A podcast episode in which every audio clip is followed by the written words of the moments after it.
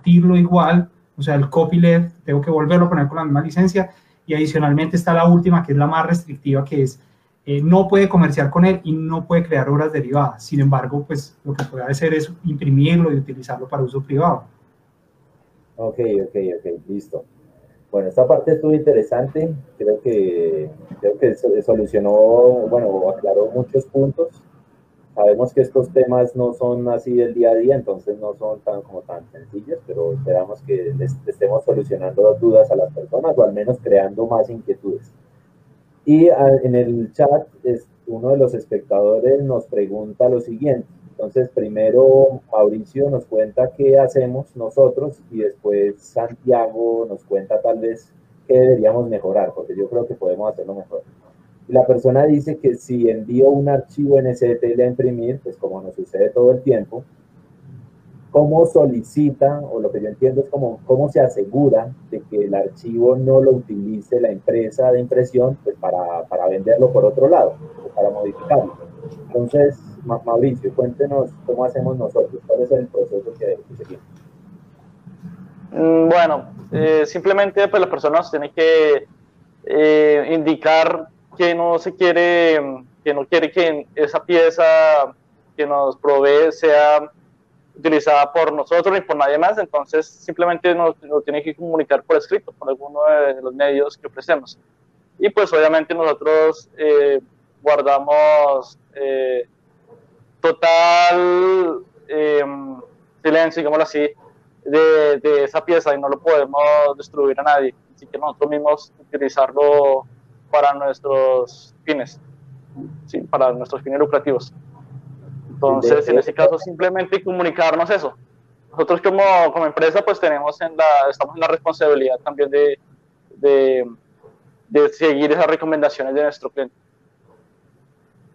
De hecho, creo que nunca se nos ha presentado algo como una oportunidad de usar alguna pieza de un cliente, o sea, nunca, lo, o sea, nunca hemos visto como la necesidad de hacerlo. Igual lo que consideramos es que si llegara a, presentarse esa oportunidad, pues primero tendríamos que contactar a la persona, al cliente, y llegar a algún tipo de acuerdo. No sé cómo se llame, cómo, se, cómo sea el término correcto, pero eso es lo que, lo que haríamos nosotros. Y eh, adicionalmente, si la persona nos dice que no se pueden sacar fotos o videos, etcétera, pues tampoco lo hacemos, porque nosotros acostumbramos a sacar pues, imágenes en redes sociales de lo que vamos imprimiendo. Y a veces nos dicen de eso no pueden sacar nada en redes sociales, ni el diseño, ni de la pieza impresa, ni de nada. Y pues nosotros simplemente lo hacemos. Pero, ¿cómo sería tal vez un, proceso más, más este, robusto desde el punto de vista legal, Santiago? Claro, bueno, ahí, ahí lo que ustedes están mencionando es, es completamente cierto. Digamos que, que, para responder en un primer momento a la pregunta, lo que tenemos que tener en cuenta es que un archivo en STL, por ejemplo, si, estamos hablando de un diseño, me imagino, porque pues no, me imagino que el archivo es un STL para diseño. Estamos hablando de un diseño, eh, este es un archivo que ya está protegido por los derechos de autor. Y a pesar de que la persona que lo, que lo cree y que lo entregue a alguien no le ponga de manera explícita la licencia, pues lo que está diciendo Camilo es completamente cierto. O sea, la, la misma empresa, independientemente de que le hayan dicho que, tenga, que no tiene licencia, que tiene o no licencia, pues tiene ciertas responsabilidades con los derechos de autor. O sea, lo que hay que tener en cuenta es que los derechos de autor nacen desde el momento en que yo creo la obra. Eso quiere decir que ya yo tengo unos derechos originarios sobre a reproducir, a comunicar, a distribuir. Y si yo no se los estoy dando a nadie a través de una licencia o de un contrato de sesión, si alguien decide usarlos sin solicitarle la autorización, ya estaría infringiendo sus derechos. Entonces eso para que lo tengan en cuenta. Hay formas de hacerlo más robusto y creo que las podemos mencionar, pero para que lo tengan en cuenta es que si yo tengo los derechos de autor sobre una obra, en este caso un, diseño, nadie tiene por qué estar utilizándolo eh, para usos que no se le hayan licenciado o que no se le hayan cedido. Y en caso de que sí le esté pasando, digamos a la persona que nos está preguntando, es que yo le entregué este diseño a alguien y la empresa de un momento a otro empezó a usarlo porque sí, pues yo creo que está en completa facultad de exigir que sus derechos se respeten, porque pues, si no le da una licencia y si no le da un contrato de sesión, pues seguramente no está haciendo bien, la empresa no está haciendo bien lo que sea que está haciendo. Y si ya vamos a hablar de cómo hacerlo más robusto, pues ahí vamos nuevamente al tema de las licencias. Si yo ya quiero yo ya tengo los derechos, recordemos eso. Yo como creador de la obra tengo un derecho moral que es a que se me reconozca que esa obra es mía, ese derecho nunca se pierde, nunca se puede ceder, nunca se puede vender, pero tengo unos derechos que sí puedo ceder y licenciar. Si yo ya tengo esos derechos por el hecho de crear la obra, yo ya puedo empezar a disponer de mi obra a través de estas licencias. Y esto, ojo que no necesito yo meterlo a Thingiverse, ni necesito hablar con Creative Commons, con la fundación, para que me lo den. Yo lo único que hago es, le pongo un archivito adicional y le digo, esto se licencia a través de esto, y lo puedo, y lo puedo empezar a licenciar a las personas. Y ahí entonces es cuando es importante que cada uno de, las personas que les guste este tipo de cosas, que diseñen y que quieran utilizar las licencias de Creative Commons, se documenten un poco sobre el tipo de licencia y empiecen a entender sobre cuál puede ser la licencia que mejor se puede adaptar a las necesidades de uno, ¿sí? Puede ser que yo quiera simplemente que se me atribuya, pero que le hagan remixes, que se venda ahí comercialmente, utilizo la primera licencia, pero también puede ser que yo solamente quiero compartirlo, pero, pero quiero que no haya ni usos comerciales ni usos derivativos, entonces puedo utilizar este. Pero incluso, y ojo que aquí va otro tema que no se habla mucho, que digamos que no es de mucho de la filosofía de, de la informática, porque en la filosofía informática hay más idea de colaboración, pero si usted diseña algo que, que, está protegido por los derechos de autor, usted no tiene que usar Creative Commons, usted puede usar una licencia propietaria que es como se conoce a estas licencias que son mucho más restrictivas, en donde yo no le dejo a nadie ni reproducirlo, ni distribuirlo, ni comunicarlo, porque es mío. Digamos que eso depende del interés de cada quien. Como sabemos en este tema, la idea de la colaboración es muy fuerte y me parece buenísimo, porque a mí eh, las ideas, la, el Creative Commons y los open source software me parece lo, de lo más interesante que se ha creado, pero si no quiere hacerlo, también puede disponer de sus derechos de otra manera, mucho más restrictiva. Ahí lo importante es lo que dicen ellos, entonces, eh, la empresa no está en la facultad de, utilizar los derechos si no se le ha cedido, no se le ha licenciado, pero también tiene mucha importancia la empresa que sea de confianza, ¿no? Si yo, pues seguramente, a pesar de lo que diga el contrato, pues todos sabemos que muchas veces en Colombia la propiedad intelectual se pasa por la galleta. Si yo de pronto me voy para una empresa que no es confiable, que no, que no tiene este tipo de prácticas y que no, no realiza, digamos, el uso de forma legal, pues es posible que incluso a pesar de los contratos y de las restricciones, terminen usando mis diseños. Entonces, en últimas también es importante el tema de la confianza, que hubiera una empresa como Condoro que sea confiable, que utilice las cosas bien. Eso en la práctica es más importante que los contratos y que los documentos que uno pueda firmar. Exacto, de acuerdo, sí. Sí, porque a final de cuentas, pues todo está fundamentado en la confianza, por mucha regulación que haya. Eh, tengo un par de temas más eh, esperamos que le hayamos solucionado la, la duda a, a, nuestro espectador, que es que no, no, aparece el nombre de él en el perfil, aparece como calidad. Entonces, bueno, esperamos que le hayamos resuelto la pregunta, pero antes de ir a, las dos, a los dos siguientes temas que tengo, otra persona, Shirley, que nos ha acompañado en ocasiones anteriores, nos pregunta lo siguiente. Dice que qué pasa cuando se manda a hacer un diseño este ya es otro servicio, ya no es que nos mandan el diseño para imprimir, sino que nos mandan, por ejemplo, planos, bocetos, fotos, y nosotros tenemos que hacer el modelo 3D. Entonces, ella pregunta que qué pasa cuando uno manda a hacer el diseño personalizado y se lo, bueno, seguramente se lo entregan, ella paga, eh, y ella se da cuenta después de que lo, lo publican en Thingiverse. Lo pusieron, tal vez la empresa no está ganando, porque pues sabemos que Thingiverse es, es, gratuito, o sea, lo descarga cualquier persona, pero entonces eh, ella no quiere que, que, lo distribuyan libremente, porque pues seguramente era algo que ella iba a, a, comercializar. Entonces ella pregunta que cómo, que si es posible hacer algo para que no esté en la página, ¿qué se puede hacer?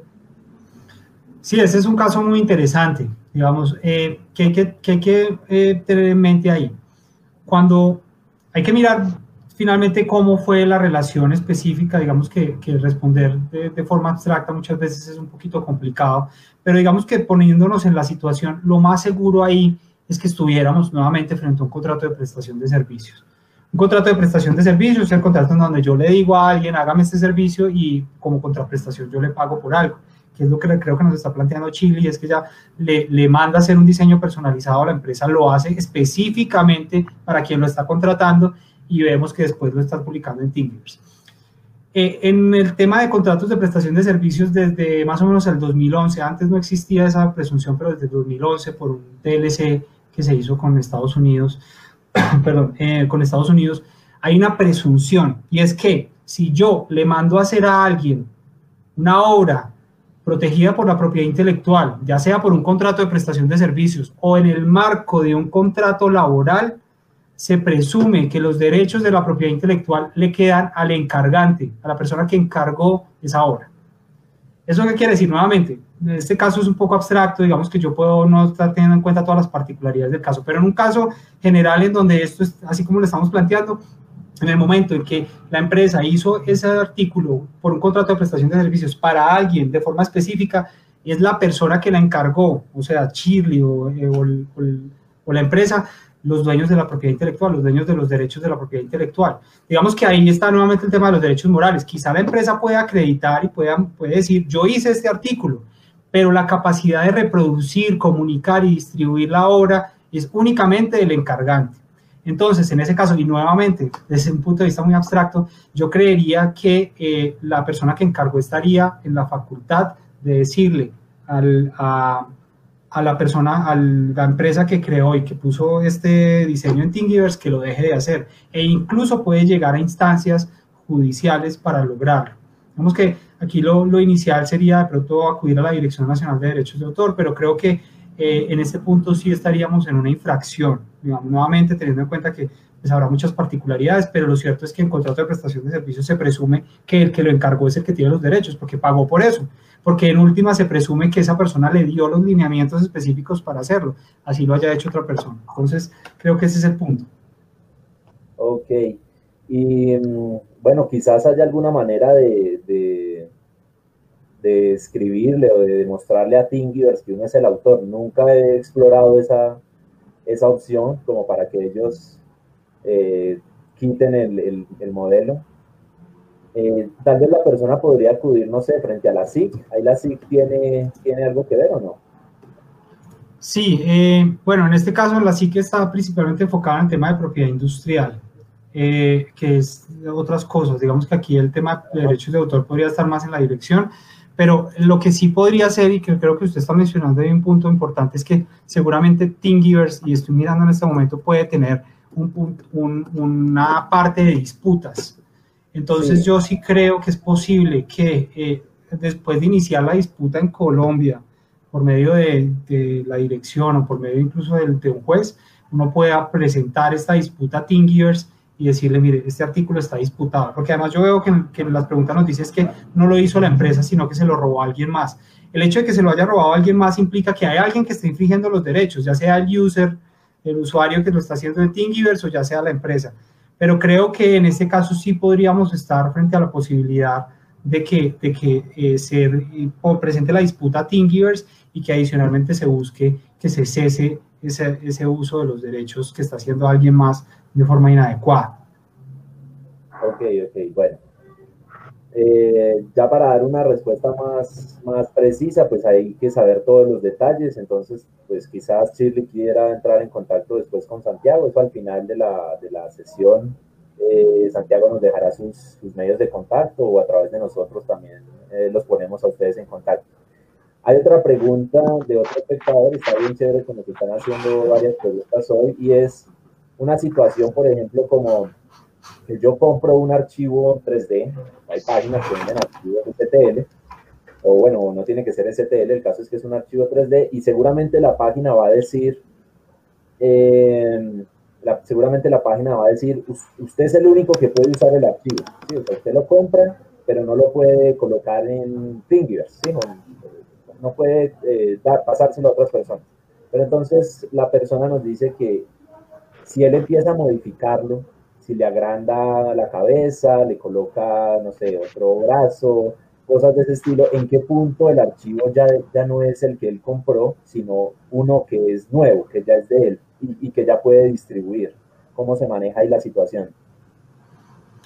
Claro, ahí depende mucho de la licencia realmente, porque es que recordemos que hay licencias que no me permiten hacer ese tipo de cosas. O sea, si, eh, yo, si yo descargo un diseño que tiene un tipo de, licencia, por ejemplo, que todavía tenemos aquí compartido, no derivativa, no comercial y no derivativa, ¿sí?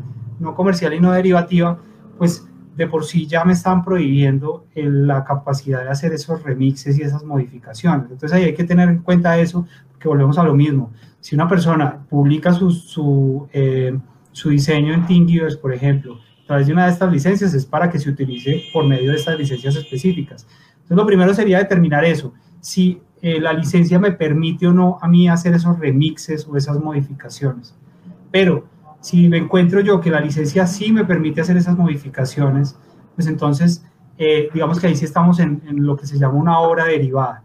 Una obra derivada, eh, ¿qué significa una obra derivada especialmente en el marco de Creative Commons? Una obra derivada significa que sí, claramente hay una obra nueva. Digamos que podríamos decir que hay una obra nueva, efectivamente. Pero como está en el marco de las licencias de Creative Commons, hay que atribuirle también a la primera persona que hizo el diseño que tuvo participación en el diseño. Entonces eso es importante que miremos cuál es el tipo de licencia a través de la cual se está licenciando eh, el, documento, que miremos si me permite hacer derivaciones y si me permite hacer derivaciones, cómo me lo permite. Entonces, si me permite hacer derivaciones, además, puede ser que la licencia sea de las que decíamos acá, share alike o compartir igual. Entonces, si yo tengo un artículo que está bajo este tipo de licencia, me está diciendo, sí, usted, perdón, está tipo de licencia, me está diciendo, sí, usted puede hacerle modificaciones y hacer una obra derivada, pero lo que, lo que va a tener que hacer es compartir esa nueva obra derivada de la misma manera. Lo que, estaría, lo que sería una infracción ahí de derechos de autor es que si estamos en una licencia atributiva y share alike, que eh, yo tome esa obra, la vuelva una obra diferente, le haga modificaciones y decida publicarla con una licencia propietaria, eso no sería adecuado y en ese caso estaríamos violando la licencia que nos, que nos dieron en el primer momento. Entonces ahí hay que tener en cuenta cuál es el, digamos, en conclusión, mirar la licencia, mirar si me permite modificaciones y si me permite modificaciones, mirar si tiene alguna restricción como el, el copyleft o el share alike que lo que me dice es que, listo, ya creó la, el remix o la obra derivada, tiene que compartirla o, licenciarla de la misma manera. Ok, ok. Bien, bueno, esperamos haber dado alguna solución, alguna luz de lo que, de lo que debe hacer la persona en este tipo de situaciones. Em, pasemos a otro tema. Por ejemplo, eh, en el artículo que Santiago nos envió, pues para, para leer un poco acerca de estos conceptos, mencionaban el, el escaneo 3D, que eso tal vez supone ahí otro reto, ¿cierto? Entonces, por ejemplo, pues nosotros ya no, no estamos ofreciendo ese servicio, pero seguramente hay personas que, que lo hacen. Eh, ¿Y cuál es el problema ahí? Pues que si uno tiene un escáner, bueno, suponiendo que es un escáner de, muy buena calidad, entonces, pues, yo voy, copio, pues escaneo, tengo el archivo de, no sé, de algún, de un florero, por ejemplo, de un florero que, que alguien compró y voy y lo imprimo con, con mi impresora 3D.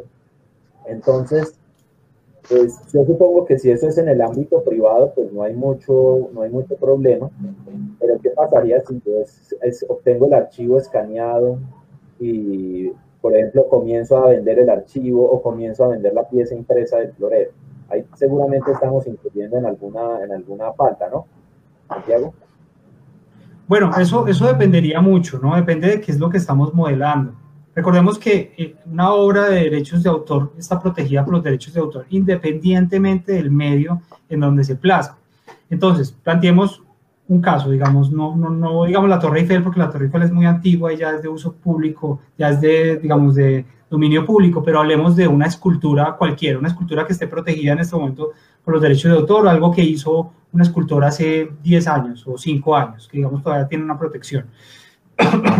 Como les decía, eso está protegido por los derechos de autor independientemente del medio en donde esté. Entonces, si uno, lo que hace es modelar una escultura existente y protegida por derechos de autor, incluso si eso cambia de medio, porque ya no es una escultura en metal, en, madera, en lo que sea, sino que ya la pasamos a un computador y la, la, diseñamos en un computador la modelamos en un computador y adicionalmente la terminamos imprimiendo a través de una impresora 3D, pues sí estaríamos probablemente en, el caso, o estaríamos en una falta. Pero entonces también dependería mucho del objeto. Habrá objetos que no tienen una protección de propiedad intelectual, pensemos en una tuerca. por ejemplo, que creo que también es muy común en partes de, de un elemento, de una máquina, por ejemplo, como les decía, una tuerca o una manija. Eso seguramente no tiene una protección de, de derechos de autor o de propiedad industrial, porque, por ejemplo, eh, alguna de esas cosas podría estar más en la órbita del diseño industrial o más en la órbita de la patente inclusive. Eh, pero si no tiene esa protección, pues probablemente no haya problema, y más si es para uso privado no va a haber problema. Entonces ahí lo importante es que si yo voy a hacer un modelado de un artículo que sí tiene una protección de derechos de autor, pues que acuda al autor. Finalmente eso va a ser lo más importante y el autor me va a tener que dar a mí una licencia o un contrato de sesión o algo para decirme usted sí puede modelar eso en 3D. Ok, ok. Bueno, gracias por eso. digamos, ya que estamos hablando del escaneo 3D, hay una, una, parte bien interesante que a mí me parece que es un debate muy nuevo y es qué pasa con el escaneo de datos biométricos 3D, ¿no? Yo sé que últimamente se está hablando mucho más de la idea, por ejemplo, de, de eh, auriculares personalizados impresos en 3D que son únicamente para la oreja de una persona o, por ejemplo, para la cara de una persona. Entonces podríamos tener también el caso, de gafas, por ejemplo, entonces podríamos tener también el caso de escaneo 3D de datos de, de, información de una persona. Por ejemplo, incluso hay unas escáneres, y lo veía ahorita que estábamos mirando información para este live, que hay escáneres que pueden ya escanear el cuerpo completo de una persona, por ejemplo, para imprimir ropa, ¿cierto? Y ahí se presentan unos desafíos bien interesantes porque ahí ya también estamos en la órbita de la protección de datos personales. Ahí estamos hablando de lo que se conocen como datos biométricos, como que son esos datos que derivan únicamente de, digamos, de, de cosas específicas que solamente tiene una persona. Por ejemplo, la forma de los oídos, por ejemplo, la forma de la cara. Entonces, cuando estamos ya en ese punto, también estamos hablando de una que es la ley de habeas data y estamos incluso en, en, el punto de los datos sensibles. Digamos, no quiere decir que no se pueda utilizar, pero la persona que quiera hacer un modelado de este tipo de información biométrica tiene que mirar la ley de protección de datos y solicitarle autorización a la persona que va a dar esa información, a quien se está modelando, para que no vaya a haber una infracción ahí de su derecho a la privacidad. Ok, ese es un, punto interesante y sí, es, está el servicio que alguna vez lo hemos hecho nosotros de modelar el rostro, modelar a una persona de cuerpo completo y luego imprimirlo. Pues, o sea, ya, ya la manipulación de esos datos pues, es diferente a la manipulación de un archivo. Ya hay que tener en cuenta otras cosas. Ok, em, tenemos una, una, tengo una pregunta por aquí en, el, en, la lista de temas. Y aquí puede intervenir Mauricio y es, por ejemplo, que, cómo actuamos nosotros o qué advertencias hacemos eh, cuando nos mandan a imprimir una pieza para una, no sé, un repuesto de una máquina, eh, un complemento o un prototipo, y ¿qué, ¿qué, pasaría si la máquina llega a fallar, si ya llevándolo a casos pues eh, muy trágicos que alguien resulte afectado, entonces, pues primero eh, escuchamos desde, eh, desde Mauricio la posición de Cóndor y luego con Santiago qué es lo que se debe hacer desde el punto legal. Claro, nos, desde Cóndor, desde nuestra responsabilidad como empresa, nosotros estamos en la obligación, digamos, de darle un soporte al cliente de, en todo el proceso de diseño y de impresión. Pieza, ¿no? Entonces, por ejemplo, si un cliente viene y nos pregunta sobre el diseño de una pieza, un repuesto de una máquina, ¿cierto? Nosotros tenemos que explicarles eh, si la aplicación de esta pieza es el acorde eh, para, para, esa máquina.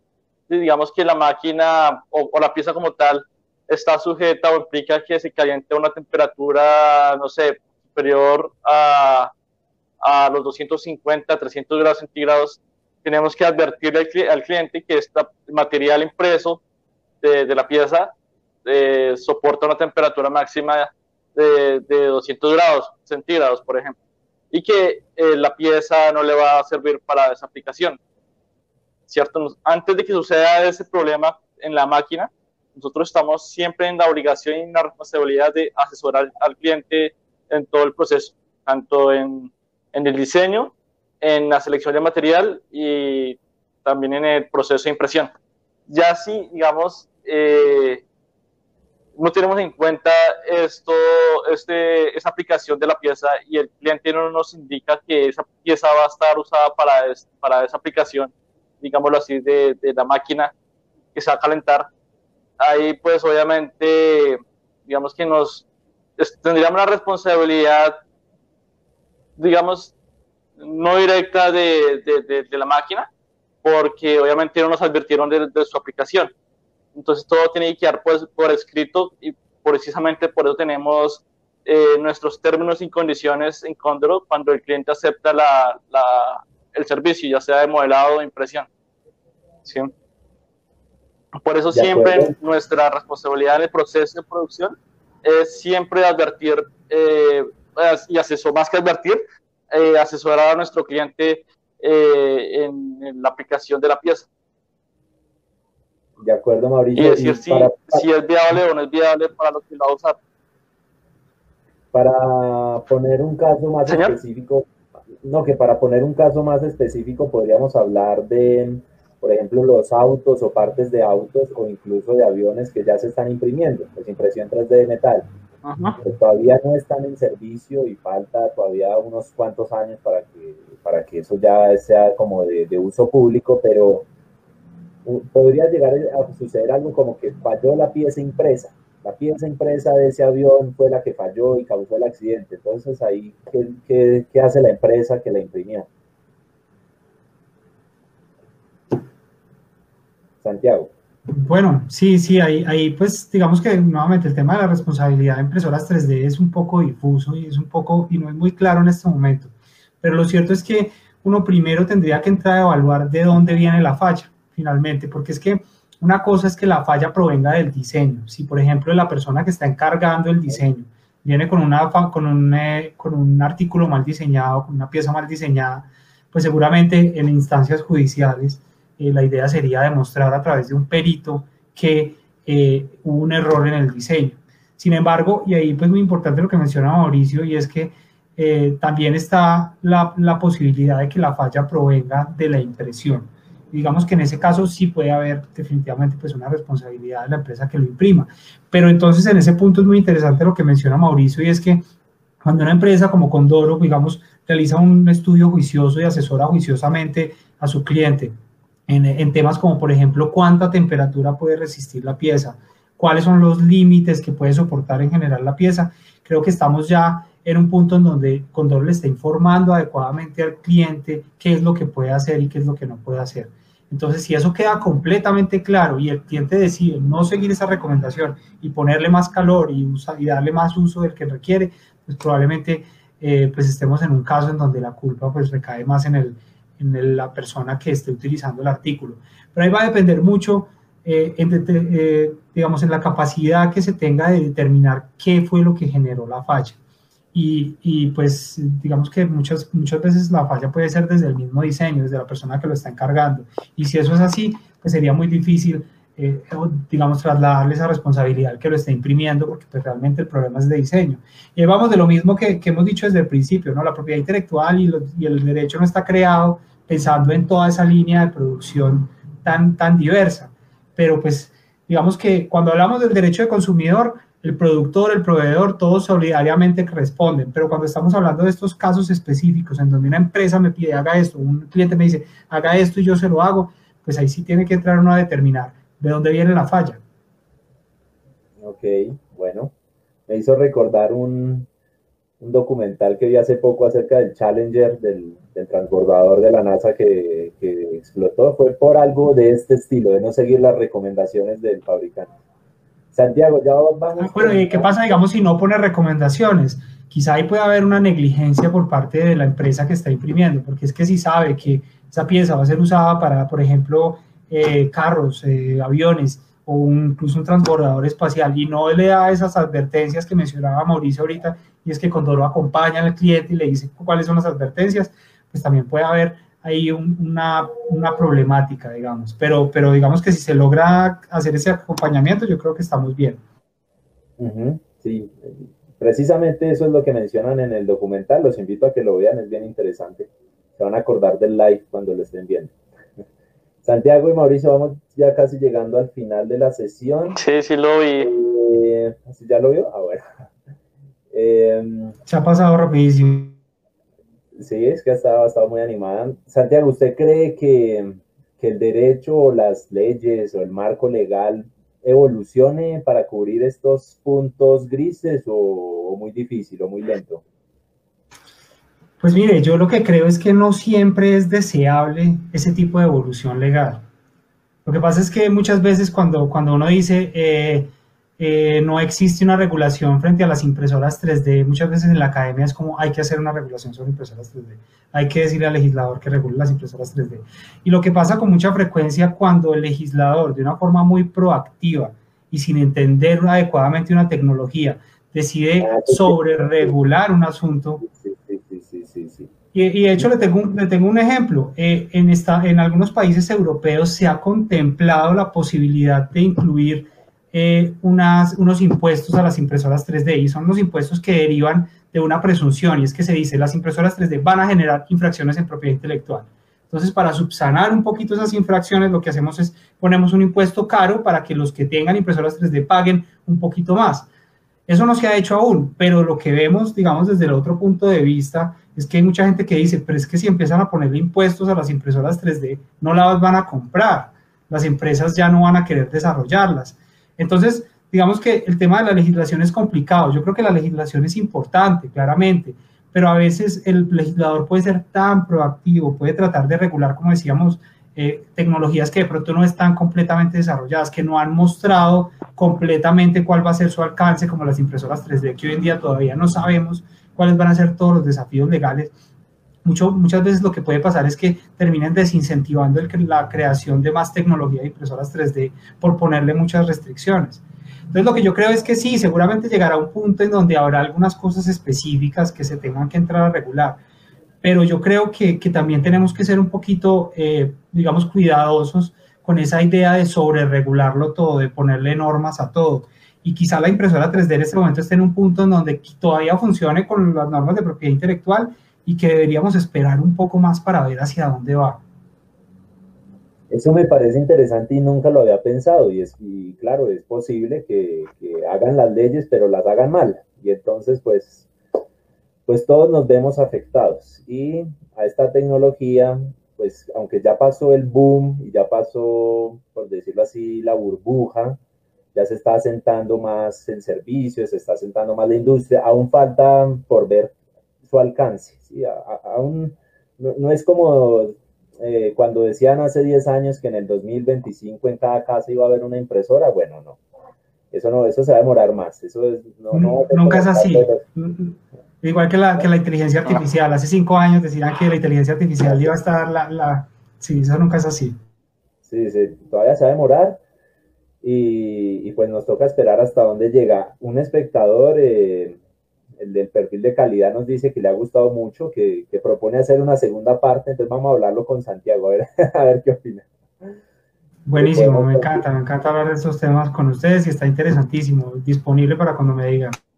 Me parece bien, podemos considerarlo para final de este año. Y bueno, ya poniendo, ya colocándonos un poco más utópicos y filosóficos, ya que faltan 10 minutos de, de charla y luego vienen los anuncios. Eh, ¿Qué, ha contemplado, qué ha leído acerca de, por ejemplo, impresión 3D de órganos desde el punto de vista legal? Porque, pues, bioético tal vez haya, no sé si haya más o menos o lo mismo que hablar, pero desde el punto de vista legal, ¿qué, podría decir? Bueno, ahí, sí, que hay, sí, que, sí que hay problemáticas, ¿no? Podemos abordarlo desde la responsabilidad. ¿Qué pasa con una persona que tiene una vértebra, por ejemplo, creada en impresoras 3D y esa vértebra no le funciona, se rompe y termina muriendo? O sea, aquí, ahí sí que hay, hay debates interesantes que, que, yo creo que tocará empezar a abordar a medida que pase el tiempo, pero digamos, la responsabilidad es un debate que definitivamente vamos a estar viendo en el futuro y es eh, un órgano, ¿qué pasa si ese órgano falla? ¿Qué pasa si ese órgano le genera la muerte a una persona? Está también obviamente el tema de la protección de datos y en general de la privacidad, ¿no? Porque es que para llegar al punto de imprimir un órgano de una persona, no solamente hay que conocer los datos biométricos de la persona, sino que hay que conocerla hasta por dentro, ¿no? Y incluso también está el tema digamos, cuando hablamos de tecnología hoy en día y hablamos de inteligencia artificial, se dice mucho, eh, incluso del CRISPR, por ejemplo, de, este, de, esta modificación genética, se habla mucho de que qué pasaría si en el futuro solamente los ricos pueden acceder a CRISPR. Pero aquí yo veo esas... Ah, las que ganaron el Nobel. El Nobel la semana pasada. Y aquí de pronto podría ser hasta lo contrario. ¿Qué pasaría si las impresoras 3D antes lo que permiten es la democratización de órganos mejorados, por ejemplo? Lo que permitan sea, o todo lo contrario, ¿qué tal que cualquier persona que tenga 2 mil, 5 mil millones de pesos pueda ponerse unos ojos biónicos impresos a su medida? Digamos que los debates éticos también van a ser muy interesantes, dependiendo también de cuál va a ser el precio de los órganos. Yo creo, va a depender si, si, el órgano vale poquito y cualquiera lo puede usar, pues el debate va a ser por un lado de democratización y si el debate es el órgano vale muchísimo dinero y va a mejorar sustancialmente la vida de una persona, pues está lo mismo de los, del CRISPR, ¿no? ¿Qué pasa si las impresoras 3D permiten crear superhumanos? ¿Y qué pasa si esos superhumanos son además los más ricos, únicamente los más ricos? Ahí hay muchos debates de éticos muy complicados, creo yo. Eh, pero digamos que yo creo que se van a ir revelando seguramente a medida que pase el tiempo. Sí, sí, se van a ir revelando, faltan, ya ha, habido mucho avance en impresión 3D de órganos. Nosotros en el canal de Cóndor de YouTube tenemos un video de eso, pues es como un, un estado del arte donde mostramos qué es lo último que ha sucedido y han habido grandes avances, pero pues de aquí a que lo, a que lo prueben en humanos todavía faltan unos años pero sí pueden surgir muchas preguntas, incluso no para mejorar órganos, sino para desmejorar órganos, también podría ser. Eh, y seguramente en, en, una de las próximas sesiones vamos a, tocar esos temas, ya, ya con alguien de, de, filosofía o algo de este estilo. Puede que también esté, esté Santiago, ya lo, ya lo iremos definiendo. Bueno, eh, creo que ya acabamos los, los temas que teníamos planeados, los temas que nos fueron comentando por el chat. Eh, Santiago, Mauricio, ¿tienen algún tema adicional que quieran eh, mencionar? Bueno, no, realmente por mi lado no, no mucho más. Creo que va a haber muchos debates adicionales que podremos comentar en el futuro y pues manifestarles mi disposición para, para volver acá porque me parece interesantísimo poder conversar de esto. Adicionalmente, pues si podemos resolverle las dudas a, algunas personas, pues también me, me, parece buenísimo porque creo que en propiedad intelectual la idea es también la de democratización, ¿no? Ideas como la de Creative Commons. La idea de Creative Commons no es reservar licencias para algunas personas, para los que conozcan, para los abogados, es todo lo contrario, darle el poder a la gente, incluso hay un video por ahí en YouTube sobre Creative Commons que dices que se trata de darle poder a la gente.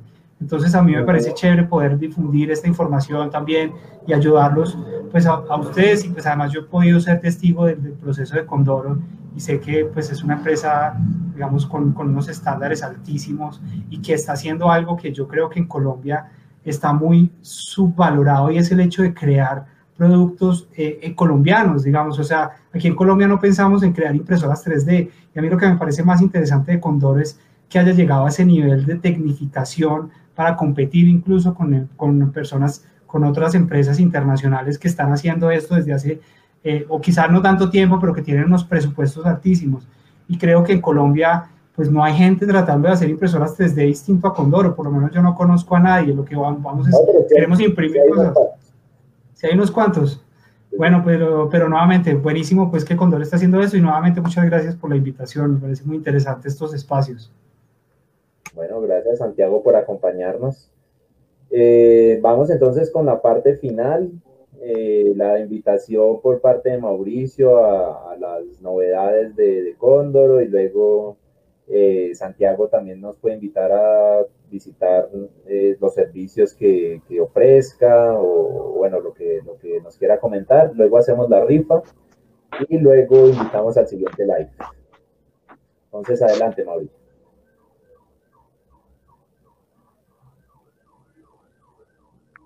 Adelante, Mauricio. Eh, bueno, pues no, la invitación es a las, personas, a las personas que nos están viendo eh, pues muchas gracias por eh, tomarse un momento de su día para vernos, escucharnos y aprender un poco de los, de los temas de conversación que manejamos alusivos a la impresión 3D.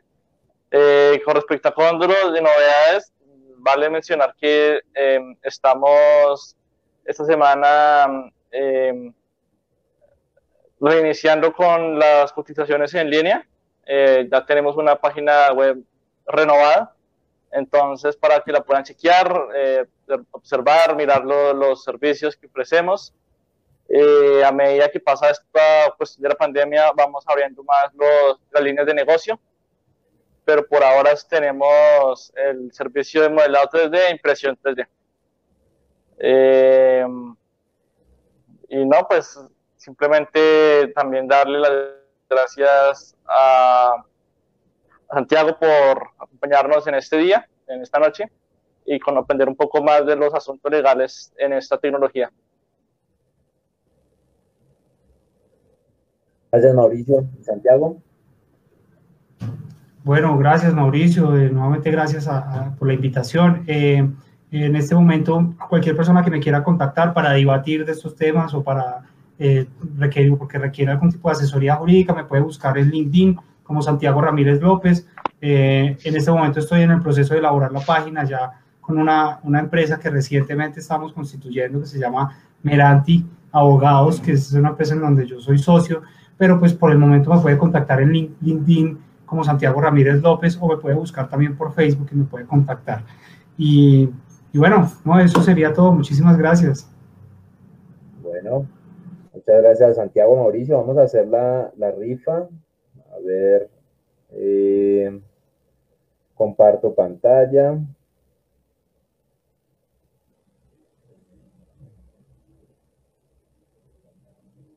Listo. Entonces...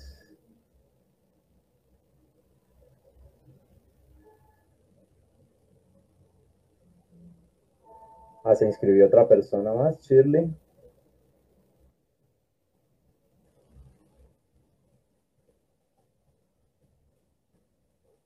Aquí el proceso es muy sencillo, solamente eh, ah, le doy clic a esta, celda y aquí nos aparece un número aleatorio que corresponde a la persona ganadora. Ah, la, la pieza impresa es una pieza armable, se imprime en una sola parte y después ya se arma la, la pieza que en este caso es una nave. Entonces, y vea, Shirley se lo ganó, la última que se inscribió. Felicitaciones a Shirley. Eh, esperamos que se encuentre acá acompañándonos todavía. Nos escribió hace un par de minutos. Eh, el día de mañana Mauricio se pondrá en contacto con ella para, para tomarle los datos y muchas gracias por acompañarnos y los esperamos eh, en el próximo live dentro de 15 días, que va a ser acerca de implicaciones económicas de la impresión 3D, cómo afecta, eh, por ejemplo, las importaciones, el hecho de, que se, se, imprima o se produzca localmente muchos productos que antes se, podía, se importaban. Vamos a tocar ese tema. Y, bueno, esperamos que nos sigan en nuestras redes sociales, en nuestro canal de YouTube. Ya saben que también eh, cada 15 días subimos un, un, video hablando sobre los últimos avances en impresión 3D. Y bueno, muchas gracias a todos. Chao Mauricio, chao Santiago, chao a todos por acompañar y gracias por acompañarnos. Muchas gracias. Chao Camilo, chao Mauricio, chao a todos. Chao Santiago les, iremos contando si hacemos una segunda parte de, este, que estuvo muy chévere. Chao, pues.